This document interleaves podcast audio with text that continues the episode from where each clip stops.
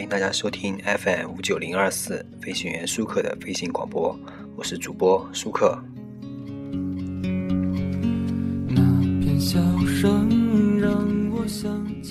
今天我们来谈论一下，呃，一个演员叫做梁家辉啊，梁家辉的演技啊，今天具体来说一下，因为之前第一集的时候，我们今天。我以前做这个，我做这个节目的时候，第一集我说的是刘德华的演技。那么今天我们就来说一下梁家辉的演技。梁家辉呢，嗯，很多有名的电影，很多很多电影梁家辉演。早期我看的第一部梁家辉电影是《情人》，不知道大家有没有看过这部电影？这部电影已经很老了。这部电影是玛格丽特·杜拉斯写的小说啊。当时玛格丽特·杜拉斯参与了一个影片的选角。当时呢，在拍《情人》的时候，第一眼就相中了梁家辉。为什么？梁家辉的身形很好，梁家辉啊，穿白色的西装非常帅。我觉得梁家辉是一个很修长、很具有绅士风度的人，所以在《情人》里面，他演一个来自中国北方的情人，再合适不过了。呃，梁家辉呢，我们先描述一下其他的导演和其他的演员，还有其他的这个名人，还有其他的这个评论啊，怎么对他进行评论的？导演李汉祥，李汉祥不知道大家知道知不知道这个导演？这个导演非常有名啊，早期邵氏非常有名的导演，他是这么说梁家辉，他说：“我想捧梁家辉做明星。”他却选择做演员，然后梁家辉本人呢是这么评价自己的，他说：“有些演员在大导演眼里就是一个明星，你不需要会演戏，镜头摆这边，你走五步后回头直接看镜头，给我一眼神，你就是影帝了。但我追求的道路不一样，我希望知道为什么我需要这个回头，这个回头的眼神里表达了些什么，我要和观众交代的是什么，我要经历这个角色所经历的事情，而不是生硬的把对白讲出来。我想要的演员道路是这样的。”通过一个角色走进他的情感世界，呃，很多评论这样说的：带着纯粹的目的去努力，这个世界上大部分事情都能做得很好啊。呃，我们我先说了这么多评论呢，然后我们再来说一下他的这个这个导演的这个梁家辉本人呢演过哪些电影，大概的说一下啊。如果大家看梁家辉电影呢，你可以看一下《黑金》《黑社会》《江湖告急》三个片子里面角色，他演的黑帮老大呢是三种形态的黑帮老大。这个黑帮老大呢，因为他是他要演黑帮老大嘛，对吧？他演出了三种形态，这三个剧里面黑帮老大其实是一模一样的，基本上情节差不多，但是他居然能演出三种形态来。如果我个人认为啊，梁家辉啊，他本身啊，他演的角色，他本身是一个多面人的角色，他可以演各种各样的人，他有点类似于好莱坞的那个汤姆汉克斯，经常可以演各种各样的角色的演。严格说起来呢，梁家辉呢是香港电影金像奖里面。影帝里面演技最好的，这个周润发和张国荣当然也很强，但是输就输在呢，还是脸太帅了一点。这个帅实际上是个贬义，就是你太过帅了以后呢，你演很多角色不能让别人信服啊。这个还有呢，就是梁家辉啊，他是我们目前戏路最宽的实力派演员。我们可以简要的看一下他这个四次的香港金像奖影帝啊，他第一次是拿的《垂帘听政》。《垂帘听政》这部电视剧，这部电影呢是历史证据，导演李翰祥拍的。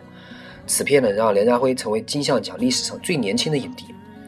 一个香港人把大陆人演得如此精彩的，唯有梁家辉的咸丰皇帝和张国荣的陈蝶衣了吧？这个是没有办法说的，对吧？这两个人演的可以说是有史以来演的最让人信服的，即便他是香港人。好，然后是第二部《九二黑玫瑰对黑玫瑰》，喜剧，凭喜剧拿影帝的可算是前无古人了吧？对比周星驰啊，相比当年周星驰拍了这么多喜剧片，票房也很好，但却从来没有因为此啊拿到影帝的殊荣。好，第三个黑社会警匪片演黑社会老大，生活中啊温文尔雅的梁家辉呢饰演黑社会也游刃有余。这个大的哥呢让其获得了影帝，黑金中黑金中的老大呢也着实精彩，江湖告急中的任英九呢也是搞笑之余尽显老大风范。好，第四部寒战。警匪片演警察，你演黑社会得影帝也就罢了，演警察也能得影帝，这不是演技是什么？对不对？梁家辉呢，他电影作品很多，因为他把自己啊定位成一个演员，当年可是把李翰祥导演给气坏了。李翰祥导演可是想把他捧成明星来的，很多角色你可能想都想不到，比如太行山上的抗日将军，作品很多，但凭借卓越的演技，演技呢，他让很多作品啊成为了经典。除了获金像奖的这个影帝的四部作品。还有情人啊，新龙门客栈啊，东邪西毒，呃，东成西就等等等等，不想成明星呢，却也成了巨星。呃，如果你还是很不服气呢，觉得梁家辉这个演技也就那样，是吧？如果你觉得也就那样的话，那你可以有空的抽空的可以看一下彭浩翔的一部电影叫《大丈夫》，他只出现了几分钟，却成就了其经典镜头，意外获得了金像奖的最佳男配角。梁家辉呢，当初的这个演艺路啊比较坎坷，对他的演技呢也有一定的这个积极意义。路边他在路边曾经摆过摊啊，摆过地摊，这个就像我们城管说的，要城管赶走这些地摊啊，他摆过摊，让他接触了很多人，更好的体验了生活。然后路途平坦以后呢，梁家辉以高超的演技呢，接拍了一部又一部作品，演绎了各种各样的角色。作品之多呢，也是演员中比较罕见的。更为难得的是啊，他现在已经五十多岁了。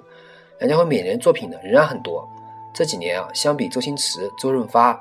刘德华、任朝伟等人啊，他的作品比前者这几这几个人啊加起来都要多。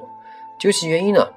他是定位演员，他首先给自己定位是个演员，他没有巨星的架子。